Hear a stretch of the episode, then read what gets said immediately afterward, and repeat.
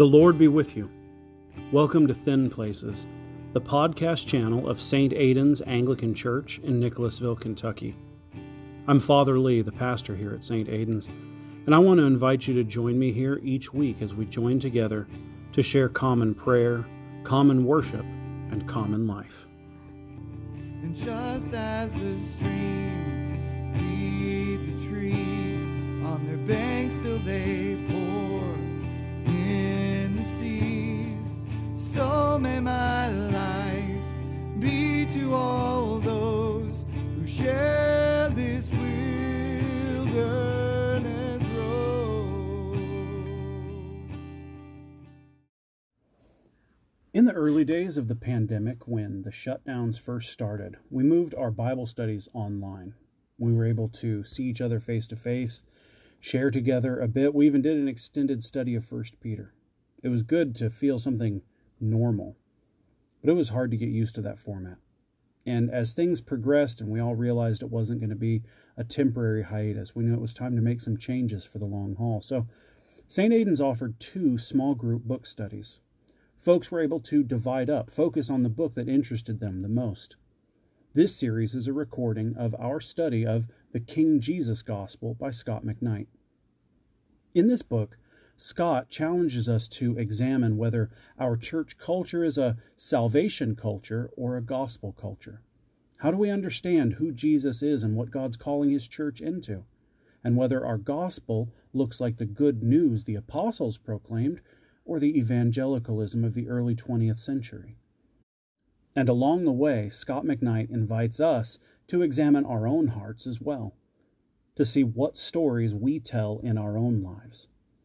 So please allow me to invite you to join us as we spend the next several weeks reading and discussing the King Jesus Gospel by Scot McKnight.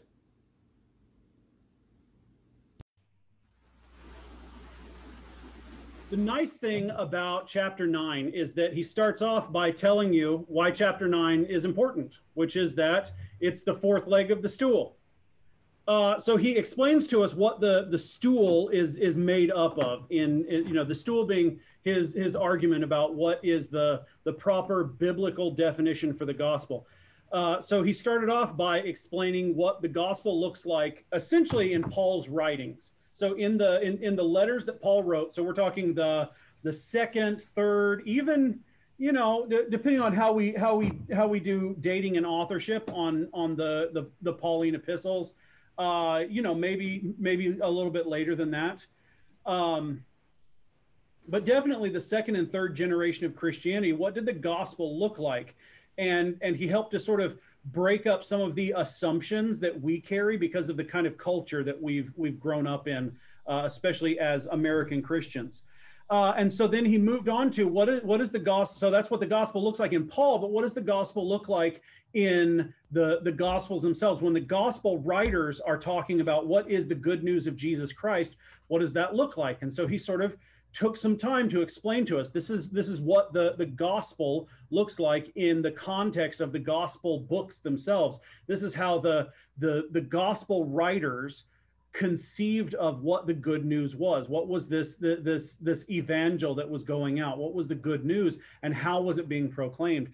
And he said well then what did it look like when jesus proclaimed the gospel? So using the words of jesus and the way that jesus describes his own work and his own mission he then explains to us uh, you know bit by bit what the gospel itself looks like. And so now we're establishing this fourth stool which is we've heard from the gospel writers and from Jesus. We've also heard from the later Christians, but how did the very first Christians, that first generation of believers, what did it look like when they proclaimed the gospel? What was the way that they that, that they proclaimed it? He refers to that as gospeling. So how did they gospel and what was the gospel that they gospeled? What was the good news that they were proclaiming? Uh, and what what exactly does that look like? so those are the, the four legs of the stool. Now, on page 130 in the section called The Two Elephants in the Room, he explains uh, that there that, that he has two observations about this time frame. Okay. The first observation is that there are seven or eight gospel sermons or summaries of gospel sermons that are in the book of Acts, and he lists them out. Uh, each one of these these sermons, and and one of the things that I, I appreciate here is that he said Acts is unique because it records and and and passes on to us the sermons themselves. So it's not Paul who's talking in in broad terms about Christianity to other Christians. It's not happening at sort of an upper tier theological level. This is what did it look like when the Christians spoke to people who weren't Christians and told them about the Christian story. So these uh, these sermons that are preserved in Acts are primarily sermons from Peter and from Paul, and he says there is a sermon from Stephen that's worth considering, um, but he leaves it out of the discussion only because the purpose of that sermon was different than the other sermons. The purpose of that sermon was to pronounce God's judgment over uh, people that had had uh, essentially continued to reject the gospel of Jesus Christ. Uh, and so there is a, a, a, more, what does he say? He says that it is, uh, it's better classified as apologetics and prophetic warning. Uh, so we're not going to lose anything by skipping past that and just focusing on the sermons that are given by Peter and the sermons that are given by Paul.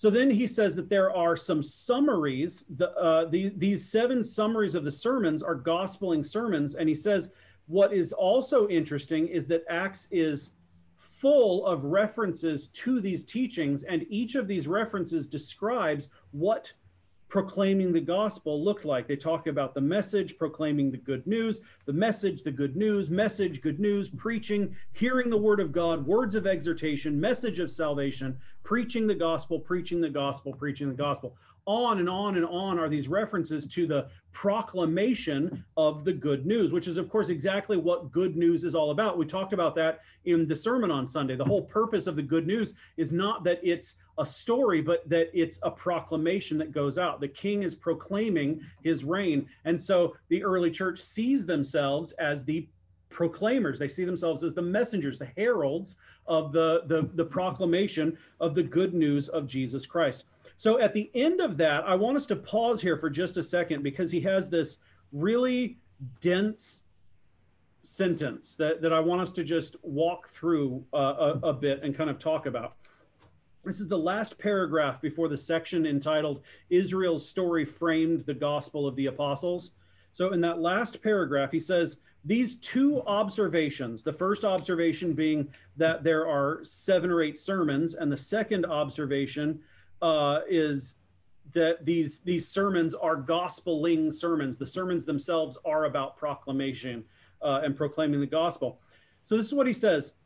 These two observations lead me to say that these two elephants in the room, that if we ignore these passages, we will make two colossal mistakes.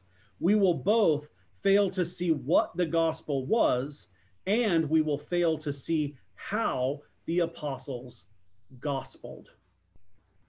So if we overlook these two points that he's pointing out, not only that there are sermons and that these sermons summarize the gospel, but that these summaries of the gospel are gospeling themselves. I felt like that was difficult to wrap my head around. Was anybody else sort of stuck on that point? It was like, no, Lee, that made perfect sense. I don't know what you're talking about. Um, I think the the issue was him trying to use the word gospel in in the more authentic ways where whereas we are still mired in just our cultural baggage you know right. what, whether that baggage is correct or incorrect it's there um, and so i think he's trying to use it in in those same ways but by doing that he it can be a little clunky until you get used to it which is why i think that last sentence was or that first sentence was so helpful. Because the what is the first bit the the sermons. The the gospel is the mm-hmm. what the gospeling is the how. Mm-hmm. so i think that was very useful clarification. Right. So i don't think it was I, to me that that sentence wasn't confusing. I, it deconfused me on the stuff prior to it. Nice So he's going to move on to to unpack what those two statements mean for the rest of the chapter. He's going to help us to understand how they how they understood the gospel and how they proclaimed that gospel. Uh, that the two of those things are tied together in the book of Acts specifically. and what he says in that first full paragraph on the next page un, under Israel's story, I thought was absolutely fantastic. So he says, um, this is about uh, the second, third sentence in. He says, Peter and Paul framed their gospeling through the grid of Israel's story coming to its destination in the story of Jesus. Neither did they frame their gospel from the perspective of an atonement theory, whether ransom or penal substitution. Salvation and, and atonement flow out of that. But neither atonement nor salvation was how the apostles framed the gospel. They didn't frame the gospel in terms of either salvation or atonement theory, but rather they framed the gospel in terms of Israel's story coming to its destination in the story of Jesus. That the the telos, the purpose of the story that God has been telling through the people of Israel all along was to bring us to Jesus, was to bring us to the story of Jesus. And then he's going to say this later on in the chapter, but then to invite us to enter into that story ourselves. That that invitation to enter into the story of Jesus is in fact what it looks like for us to gospel the gospel. So he continues on a little bit here. Um, this is on page on, on page 134.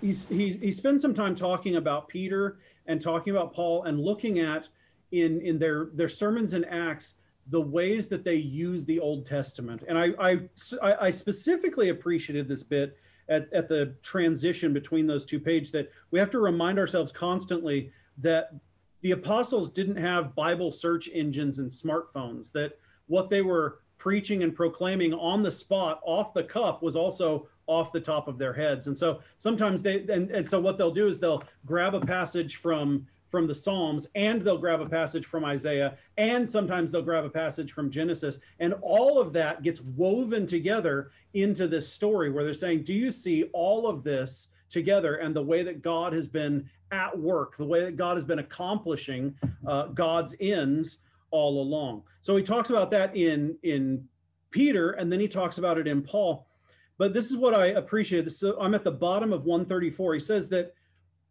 that the, the citations of scripture aren't apologetic props in a sermon that could get by without the props. So often when when we hear people, you know, giving a, a, a presentation or a proclamation, or especially when it's a an invitation sort of a, a, a gospel, they're they grab at these these concepts and images and memes and tropes and threads from scripture and they just use them to sort of hammer their their idea home. We we we call that you know crop picking, taking scripture out of context. But he's saying here that they're not grabbing these scriptures out of context. Their gospel was the story of Jesus resolving the story of Israel. The story of Israel is brought to its fulfillment, its completion in the story of Jesus.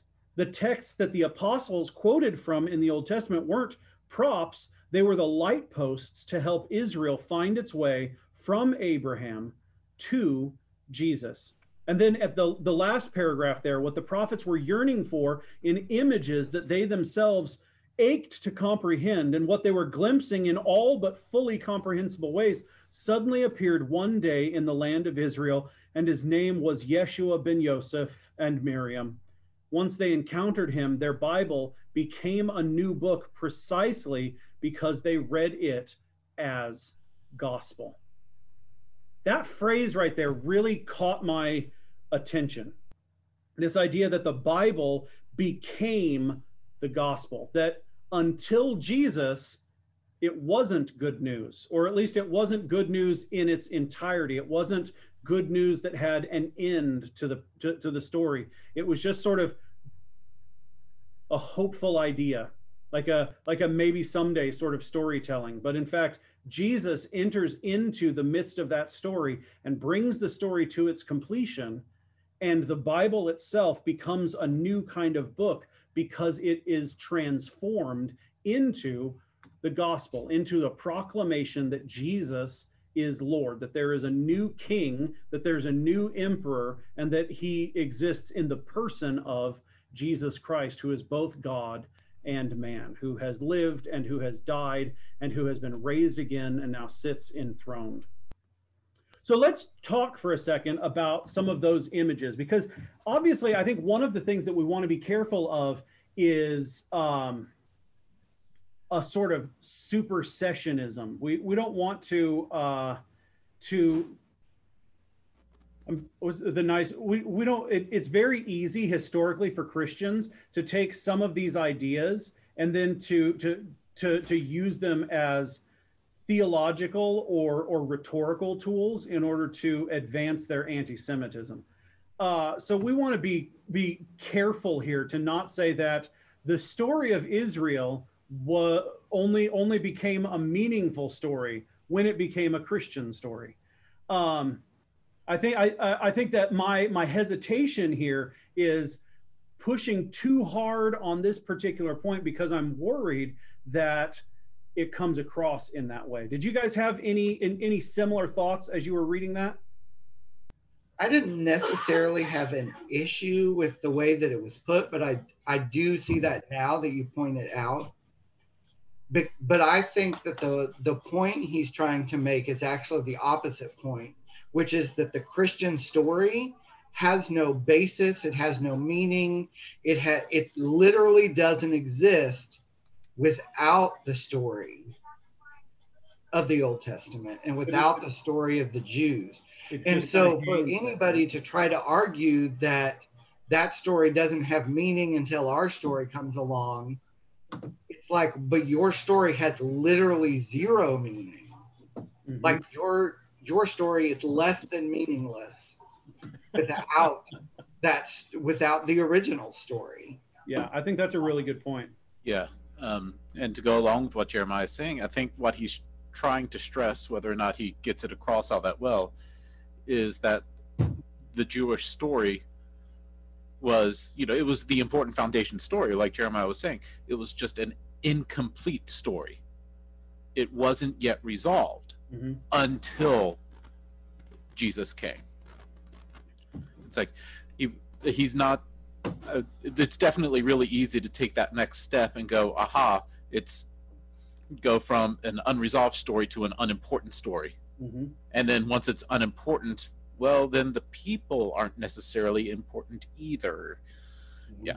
So as long as you don't do that and go, no, it was just an unresolved story, and stick there, it's like because that's the the way he's framing it at least that's the correct answer it's like in math everything you do to get to the correct answer was the correct thing to do. Anything beyond that by definition makes you wrong. Mm-hmm. yeah and and i don't have uh, extensive experience in in discussing like high level theology with with, with jewish people. The handful of Jewish people that I have uh, that I have known and talked with, I don't think that they would be offended by somebody describing the Bible, the the the the Old Testament and the Tanakh, whatever we want to whatever we want to call it. Uh, I don't think that they would necessarily be uncomfortable with us describing it as a story that doesn't have a resolution. That there's that that in in the Jewish mind or in Jewish theology, oftentimes there's a level of comfort with their the with with the story itself not being resolved that it's it's an open-ended story that god is continuing to tell uh you know by by by by and through his his people. And so i don't i i just i think i think my hesitation is i want to make sure that we as christians aren't saying that it's incomplete by meaning that it is it is of less value. Because exactly what jeremiah said is true. It's it it is what gives our story value. Because our, our story is is the story of of god who has been constantly at work bringing his people to himself. And if that's not the story that is resolved in the person of jesus christ then all that we have is just uh, you know a, another a, a, another story about an avatar who came and did some stuff and was god then and is still god now. Um, but but it's that groundedness that that forces us back into uh, back into contemplating the the incarnation itself that this is not just um, that this is not just a, a, an avatar. This isn't just a, a, a, seeming or a semblance of God, but that God Himself, in fact, steps into the story that He's been telling all along in order to bring it to a completion and to begin a new a, a new kind of a story that He's telling about the about the world now. Because um, that goes along with, well, you know Jesus is the Son, the Word made flesh. Mm-hmm. We refer to scriptures as the Word written. Mm-hmm. We say in the creeds that the Holy Spirit spoke through the prophets. Mm-hmm. By lessening the New Testament, we attempt, or by lessening the Old Testament, excuse me, by lessening the Jewish story, we attempt to lessen God. Right. Because that was God revealing himself to us. That was the Word revealing himself to us via the word written. So we can't diminish one without at the same time diminishing the very person we claim to worship. Any other thoughts before we, we move on a little ways through the chapter? So the next section is that the apostles declare the whole story of Jesus as gospel. And I think that this is useful because at the bottom of 135, he says, The reason that we have to say this is because too often we have reduced the life of Jesus to Good Friday and therefore reduced the gospel to the crucifixion. And then Soterians have reduced Jesus to transactions of a savior. That that transactional idea of, of the gospel happens because we have we have diminished the entirety of the gospels. We've we've suggested that the gospel the part of the gospel that that, that matters is the the the three or four chapters at the end of each book where they deal with the death and resurrection that everything that came before that however many chapters that is 10 10 or 11 or 12 chapters or or or 20 chapters uh, you know depending on which gospel we're in that that the rest of that doesn't really matter. Um, but what he points out is that in these in, in these early sermons, that's not what we see. We we don't see them uh, you know, only telling the story. In fact, and he does, I don't think he points it out here. I think he points it out later that there's no discussion of the crucifixion at all when Paul meets with the, the Greeks at the Areopagus. When he gives his sermon there, he doesn't even mention Jesus dying uh, d- dying in in a in, in a you know a public display like that. Uh, he doesn't even reference that at all. He talks about the resurrection, but he doesn't talk about the, the crucifix. It's not even part of the gospel when Paul proclaims it in that particular setting. Um, but he he asks us to to read this um, this passage slowly and to to listen very carefully to the way that Peter describes the whole life of Jesus. All right, so I'm going to do that. I'm going to read this to us and then invite us to do a little bit of reflection. Okay, so this is what Peter says uh, in, in Acts chapter 10. You know the message God sent to the people of Israel, announcing the good news, the gospel of peace through Jesus Christ, who is Lord of all.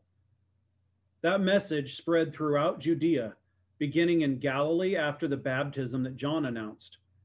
How God anointed Jesus of Nazareth with the Holy Spirit and power, and how he went around doing good and healing all who were under the power of the devil because God was with him.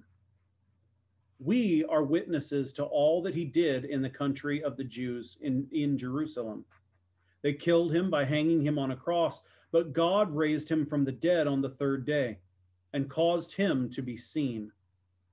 He was not seen by all the people, but by witnesses whom God had already chosen, by us who ate and drank with him after he rose from the dead. He commanded us to preach to the people and to testify that he was the one whom God appointed as judge of the living and the dead. So, what is, as, as you hear that passage, what is unique or different from the way that you have heard the gospel proclaimed in the past? Or what's similar maybe there maybe that's similar to the way that you have experienced uh, people gospeling the gospel well i can definitely tell you a way that it's different It doesn't mention salvation at all. Not, not in the slightest. It doesn't even pretend to. It goes straight for Jesus is the Lord. It's like again with that first sentence, the Lord of all, and then at the end, whom God appointed as judge of living and dead. It's like the, that's literally two of the names that God has given himself throughout the earlier story of the Jewish people. So it's like right there, they are proclaiming Jesus, who is the Christ, as God Mhm. in person. It's it it was just implied Trinitarian statement of Christ being king. Yeah. At, at what point did the Jews not believe in Jesus? Why, why, why do you think they didn't? Because of the religious system or religious leaders or what? You mean it with in in the context of Jesus's life or Yeah, later well, on? later on, even today, some Jews. Mhm. There, there's so much evidence, you know, it's hard to realize why not, why did they not believe? I, I mean, I, I doubt there's any one answer to that. But I mean, you do definitely have religious systems that are in place. Like, you know, it, just imagine, just think about some of the things that you could ask people to do that would make them real biblical Christians that they would reject today. I mean, you could you could think of a lot of options. There are people who are so entrenched in, you know, one thing um, and you know if their if their idea is one way you know like for us if you're dead sold on that tim lahaye knows exactly how the world's going to end Yep. The world ends a different way are you you're are you going to believe it? Or if you're dead set against tim lahaye being correct and the world ends the way tim lahaye says it's going to are you know how much pushback are you going to put against that? And so i think there's definitely some of that. I think that even in the in this um, particular passage um, where peter's preaching that he points out another reason. He says god raised him from the dead and caused him to be seen. He was seen by all the people though. So it's not like when jesus resurrected from the dead he then wandered around for three more years, going to all the same towns and cities and and places like that. There were still people who, you know, had seen Jesus alive, watched him die, and then never saw him alive again. Yeah. Um, and so, like any story, there are reasons. Um, some legitimate and some less legitimate, some based in truth and facts, and some based not so much. That you know you don't necessarily believe what other people say. Like why why do you take Peter for his word instead of um, taking Pilate for his word, or Herod for his word, or the chief scribes and Pharisees for their word? Um, and if we're dead set on something, we have what they call confirmation bias. And so we believe the stories that fit what we already believe rather than listening to stories that are different from the ones that we already have come to. I think you said something just now, just like people today. Why not not everybody read the read the word and say, "Wow, that's the truth. I want to accept Jesus Christ as my Savior," but they don't. And even if they do, we have Baptists and Methodists and Presbyterians, and, we all got our different angles on it. Right. Uh, and I think uh, it showed up with Christ himself after his resurrection um, on the passage in the road to Emmaus with his uh, two of his disciples, where you know these were people that had followed him around for you Yeah. know a while. Let's just put it that way. At this point, uh, who were him to start close to him. They they may not have been amongst the innermost of the innermost circles, but they were still close to him. Yeah. And it took Jesus himself to as the incarnate God to come and open their eyes the power of the Spirit. That's what it takes sometimes is for God to work in us. Uh, that's an unfortunate truth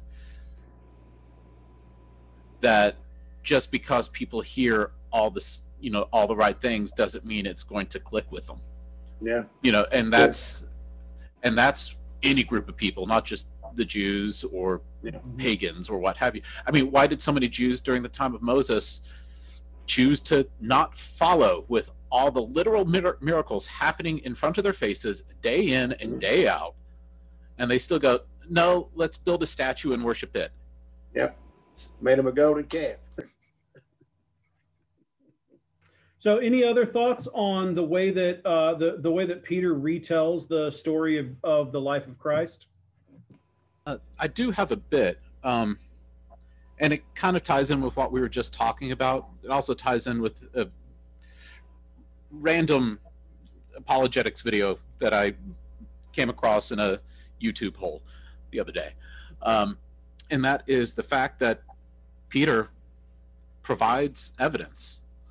You know, it's like here's a reason to believe and enact your belief in faith it's not what we hear from a lot of let's just say keyboard atheists in comment sections or that you might come across on college campuses uh, with the well faith just is blind faith. It means just believing without any evidence. It's like no this is the biblical version of faith. Here's reasons. Mm-hmm. we are the eyewitnesses. We spent time with them. Uh, we spent time with them before he died. We were there when he died we didn't want to be there when he died. We ran and hid. He came to us anyways. We're out here now.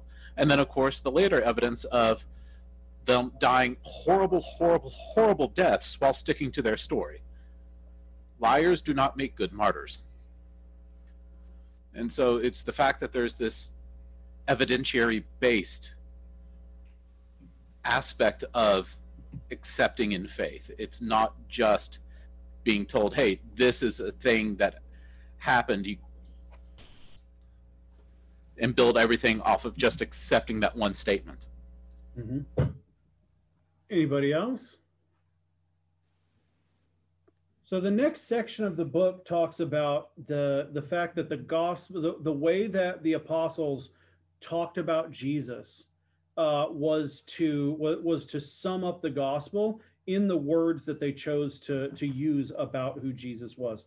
So in the the bottom of page 138, he says, "Peter's Jesus of Nazareth, the one who lived and died, who was raised and ascended and enthroned, is both Messiah of Israel and Lord of the whole world." He goes on on the next page. Peter reads a Bible that leads him to see God at work guiding the story of Israel into the story of Jesus. And the Jesus of that story is Israel's true king and the Lord over all. So he uses terms like uh, like a servant, a holy righteous one, a prophet, the author of life, Messiah, Lord. Those are the kinds of terminology that Peter uses to to uh, to discuss that. And he says that obviously people, you know, will disagree over you know this aspect or that aspect but what he wants us to to do as we're reading especially as we're reading acts here is to listen to the entirety of what peter is saying rather than fixate on one term and what are all of the ways that that jesus is the the servant or all of the ways that jesus is the messiah. To take all of the terminology that peter uses and and to see all of that together as one immense picture that each of those are different colors that Peter is using in order to construct for us an image of who Jesus is and what Jesus is doing right now. So at the very bottom of that page, he says the apostolic gospel was framed in such a way that the story was centered on and revolved around Jesus. The gospel was and is to declare the royal truth about King Jesus. Jesus was and is the gospel. So there's the question. There's the the the linchpin for all of the the you know the discussion that we've been having this whole time. It only took us 140 pages to get there. What is the gospel? Jesus is the gospel. It's the royal truth about King Jesus. Jesus was, Jesus is the gospel, the good news, the proclamation. Jesus is king. In fact, that's why the book is called the King Jesus Gospel. That's what the gospel is it's that Jesus is king, Jesus is Lord.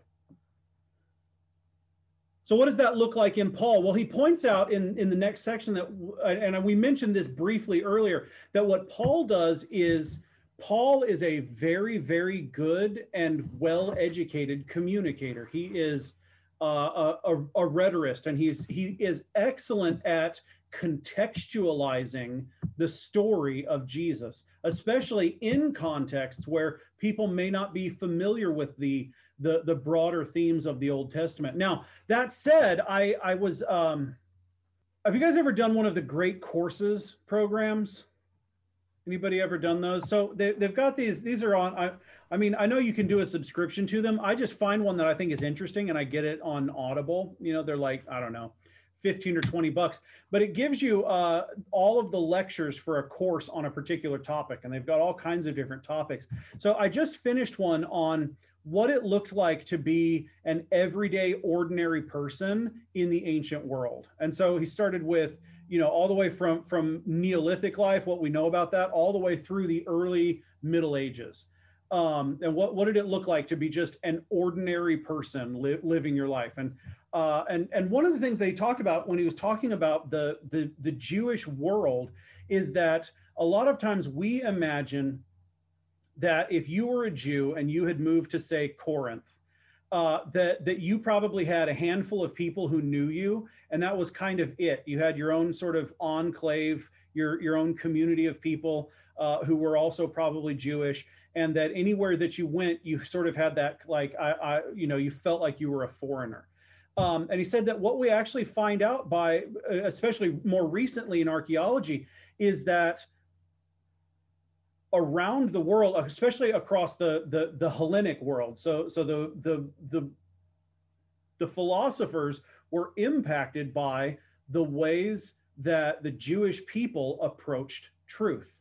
And so if you went to places where the where, where Greek systems of philosophy and discussion it would be perfectly normal for you to listen to an orator who would quote from two or three of the uh, you know of, of the the stoic philosophers and then would include a quotation from the psalms and generally speaking people would know that it was well enough the the bible itself in the, the old testament was well known enough that even that, that there were like important quotations that you can still find sort of scattered around in the ancient world. I think sometimes, for me at least, un, until I heard that, I, I had this image in my mind, I guess, of, you know, like when Paul went to these places, nobody had ever heard of this. So he couldn't quote from this or he couldn't talk about this and he had to change all of this stuff. And, well, yes, he did need to change things because they, they didn't understand. He couldn't speak there the way that he could speak when he was in the synagogue, right? The way that he speaks in the synagogue is he can he can take out the Torah, whatever section of,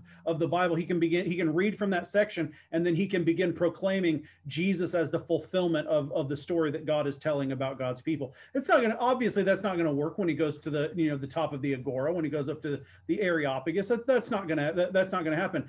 But there is still some commonality. People, especially in those metropolitan areas, those metropolitan centers, people in those areas were fairly well cultured enough that just like you and I might recognize a quotation or two that came out of the Bhagavad Gita or the or, or the the Talmud, uh, they would also recognize. They say, "Oh, well, I know that that quotation. That's from uh, you know the one, one of the one of the prophets from Isaiah, or that's a that's a quotation from one of their one of their their hymns, one of their their poems. That's a that's a quote from the Psalms. That that kind of thing. It would it wouldn't be it, it wouldn't be quite so foreign, I think, as I had interpreted it to be. And so I thought it was interesting in this passage that that he talked about what Paul was really good at doing was going into those places and knowing how he could tell these stories in a way that would be winsome and convincing without changing the content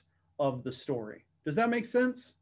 To, to make that distinction that that Paul I, here here's what here, here's what I think like it, you know once upon a time in my life if somebody had pointed out that Paul doesn't reference the crucifixion during his presentation of the Areopagus, then I probably, uh, you know, me, me Lee back in my back, back in my early twenties, uh, you know, would, would have would have pushed back and said, well, let actually what he did was, and you know, I would I would have just well actually them all around the room. but I was real. I what I really appreciated here was that he said no because that's not the gospel. That's a part of the gospel. That we that that that, aspect of it is just a part of the larger story that God is telling uh, about His people. And so what Paul does is focus on another area that's accessible in that particular context among that particular people in that particular culture. And i thought that that was a, a, fantastic way. He, he refers to this as his ability to adapt to context. Um, so what as you guys were reading that did you guys have any um, i don't know any did it come across as as foreign to you? Did did, did this idea of you know like uh, like, like i said there there was there, there was a time where in in my life i would have talked about you know people who who adjusted the gospel to fit their context as people who were just selling out their faith right? They were just like watering down the the gospel so that they could so that they could tickle people's ears or you know what whatever what, whatever phrase we would use to sort of denigrate the idea of of contextualizing uh, our our our presentation of the gospel um, but that seems to be what paul does he does that in in lots of different contexts. In fact, it seems like he does that in Athens. That the presentation that he gives in Athens at the, you know, the, the philosophical summit at the Areopagus is different than the presentation that he gives later on when he's talking to the people and is probably different from the presentation that he gives earlier when he's just standing on a street corner, not in the, uh, in, you know, in, in the, the, the local uh, Jewish ghetto. So, what kind of reflections did you have? It did, did you have that same kind of uh, you know cognitive dissonance as you as you heard about this idea of, of contextualizing the gospel? Not right now, not while reading it. I I had gone through that bit years ago. Mm-hmm. Yeah. like I, I had that moment, it just wasn't from this book. Right. It was exactly.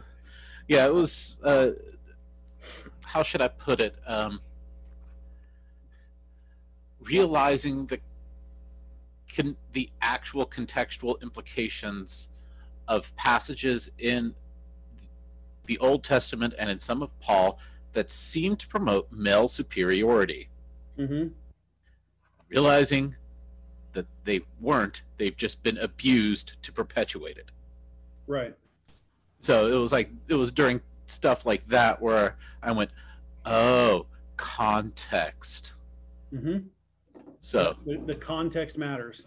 Yeah, uh, but it's it is important to realize that what he changed was context, not core story, mm-hmm. because that that is something that people do to try to, whether it's with good intentions or because they want to profit off of uh, preaching a false gospel, they will change the message to suit their audience in such a way that the story is no longer the original story mm-hmm. and that, that i've seen that happen with you know while talking with friends um, and i go that's not quite right and they didn't mean they weren't trying to mean something bad by it it was just by trying to say it in a particular way to a particular person it changed too much right it's like they tried to appease as opposed to uh, make it accessible would be mm-hmm. the best way. Then of course there's the, you know, anything ranging from prosperity gospel or you know any of the other heresies. And I mean I don't know if this is still the case, uh, but you know when I was growing up, there were there there were two or three Christian bookstores um, that that were that, that were in the the town where I grew up, and when you go in there, you could find anything and everything that you were looking for, but especially this this this idea of trying to accommodate the gospel to to the culture, trying to to make it accessible.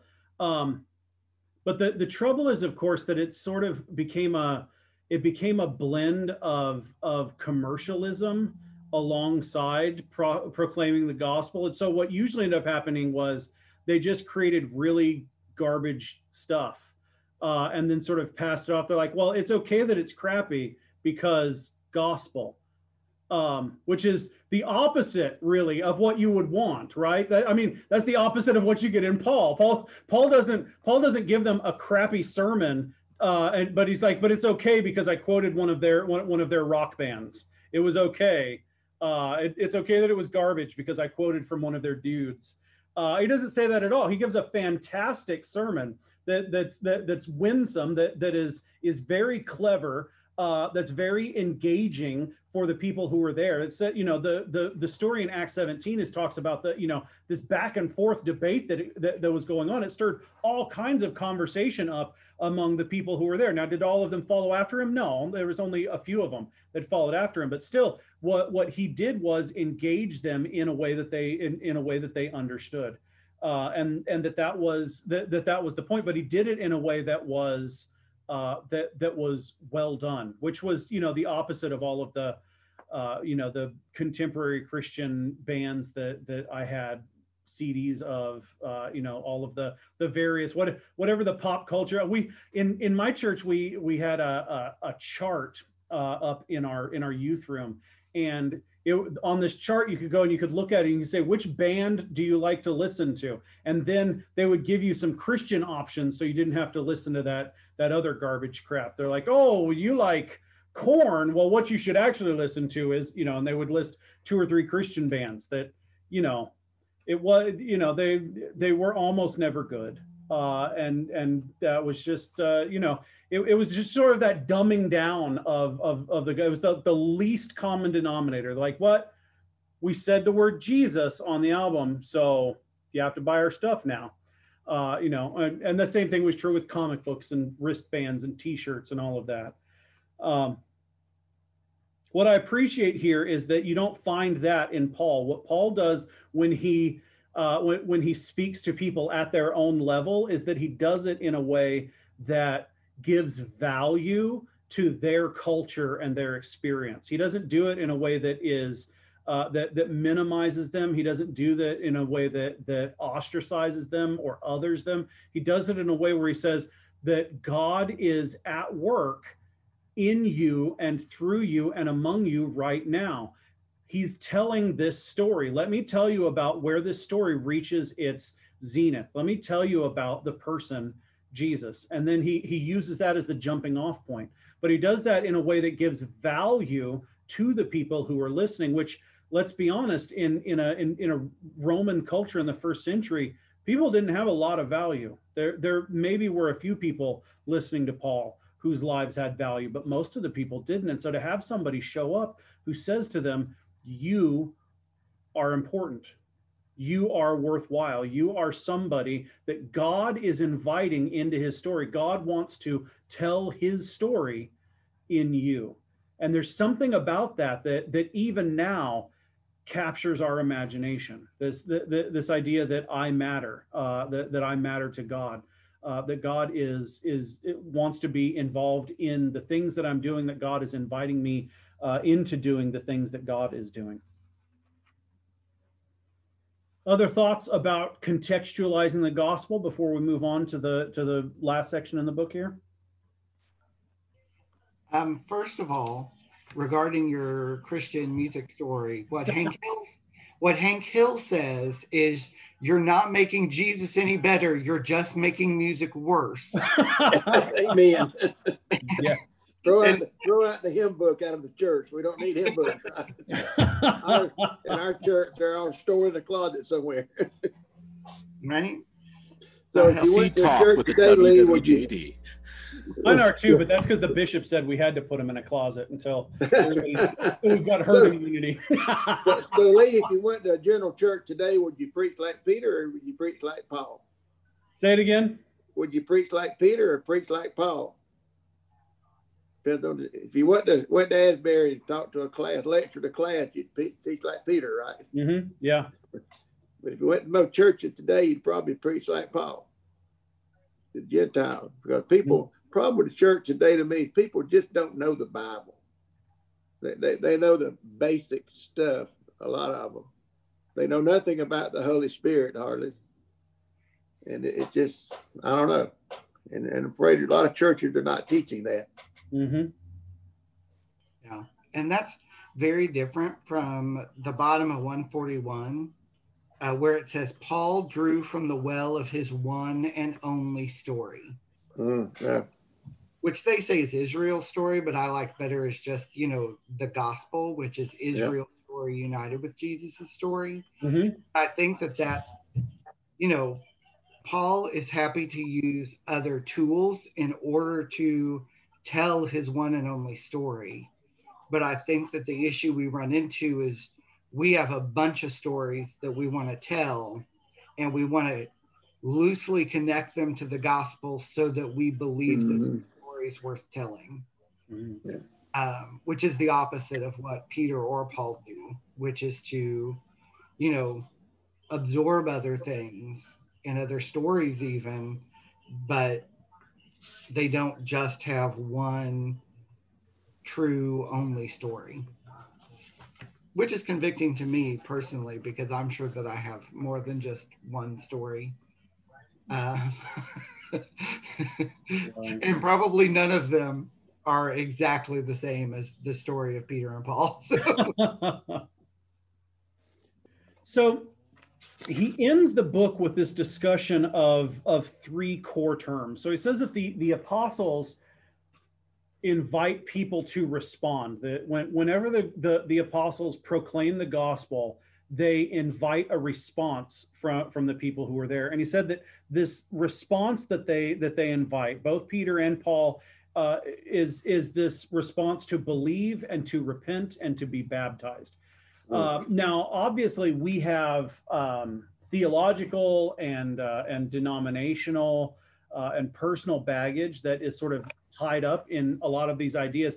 What what I wanted to draw our attention to here, is because because this the the the the understanding of what belief is and what belief looks like, what what it looks like for us to respond to the gospel, because that is so central, this is going to set the stage for not only more books by Scot McKnight, uh, but more books by other people who were influenced by this book from Scot McKnight.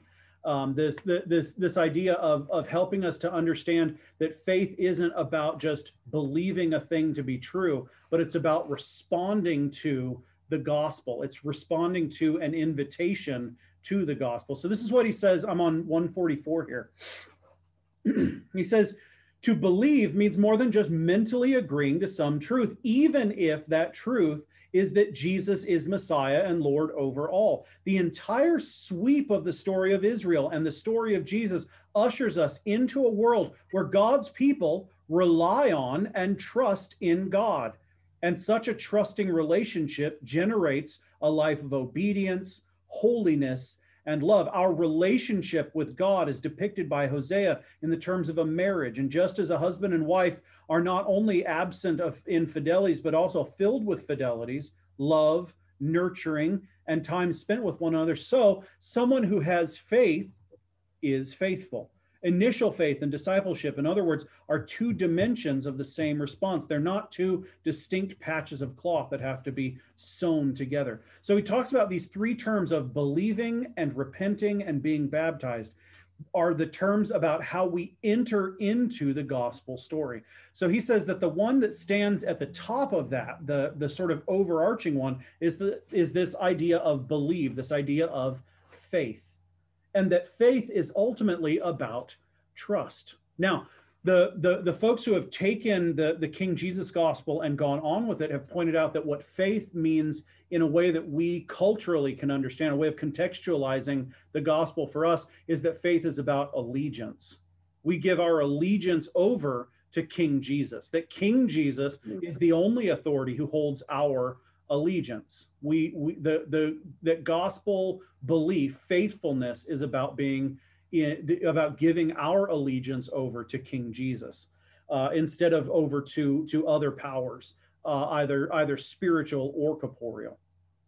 and that the response of that, that that that trust looks like repentance. Now, again, repentance is uh, all of these are words that have so much baggage for us because we're like, oh, repentance is where I cry, right? I go up to the altar and I cry and I say, oh i'm so sorry god. And then and and then that's it. And, and of course that's not what repentance looks like. And really repentance isn't just about repentance from sin. It's about repentance from a different way of life it's about turning and walking mm-hmm. after a new kind of a story the kind of story that god is telling about his creation. And then of course baptism is is the um the the image right? The icon of of what repentance looks like. If we are giving ourselves over if we're entrusting ourselves to god if we are turning after a new way of life then the promise of that new way of life is jesus christ. And so we're baptized and we're given a new name. We're christened. We're given christ's identity. And now we live in that new way of being human. Does that make mm-hmm. sense?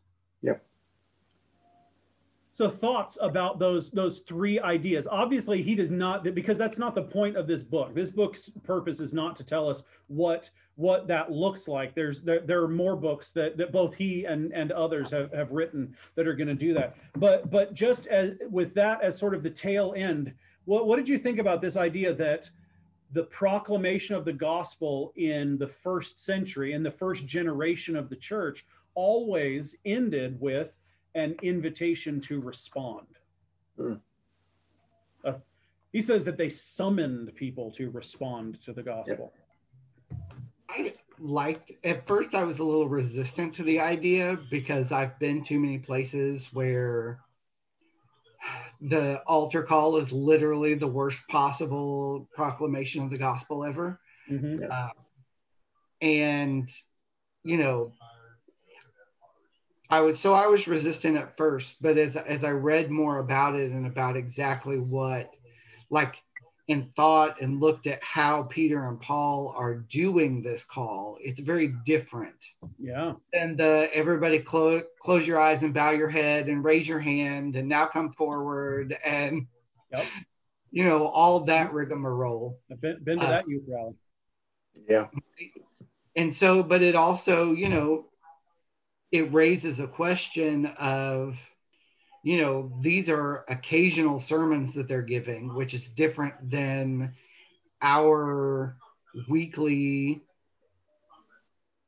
mass with sermon kind of mm-hmm.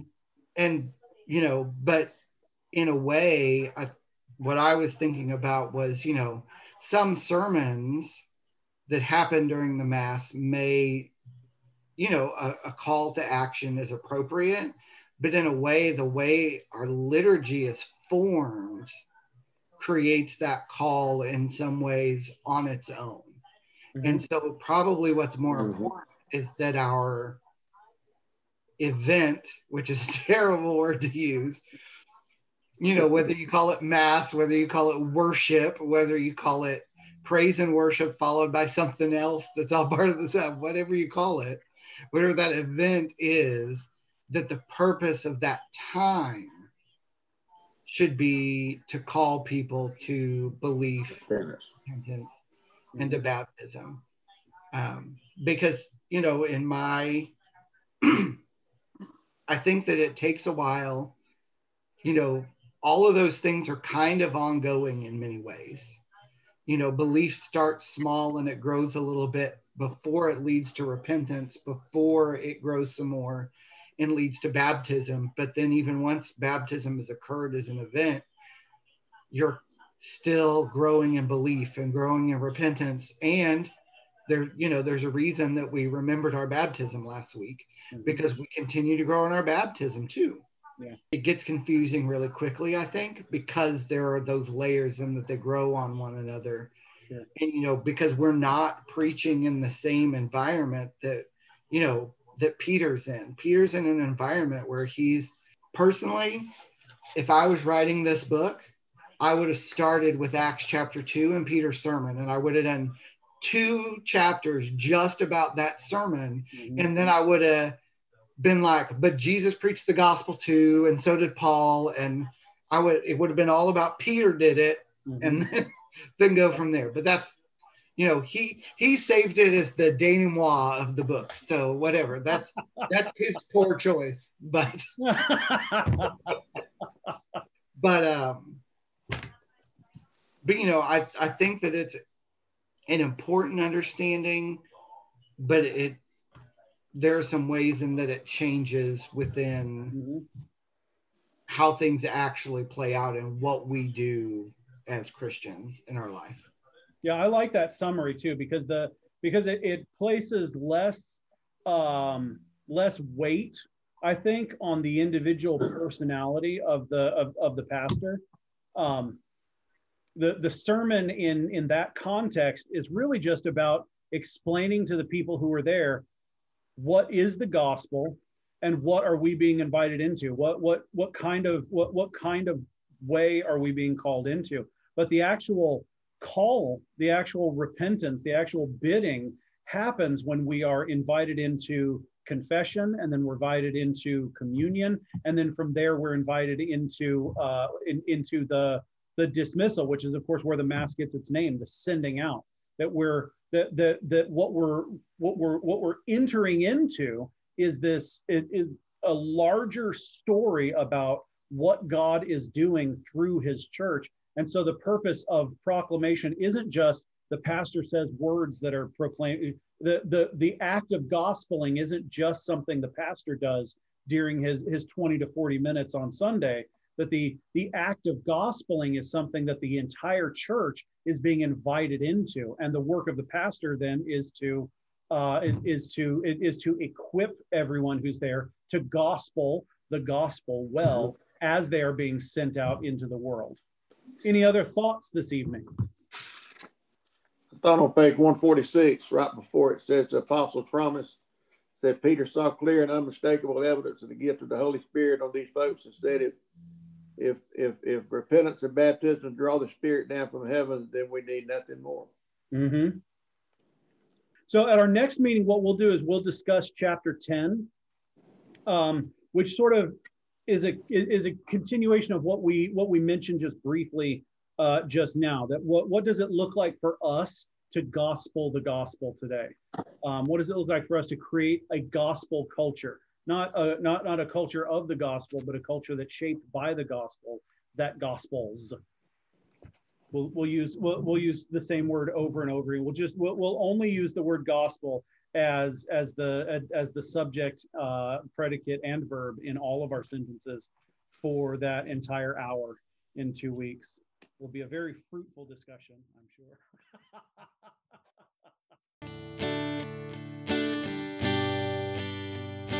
Thank you for checking out Thin Places today.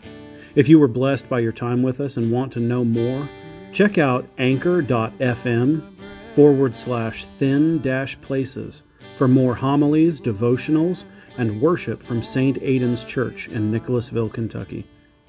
And make sure to follow us and leave a comment. And join us again next time in common prayer, common worship, and common life. The peace of the Lord be always with you.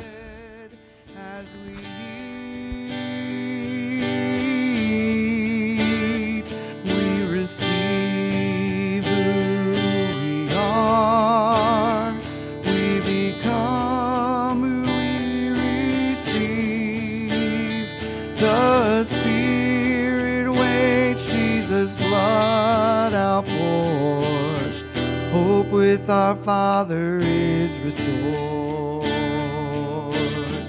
Hope with our Father is restored.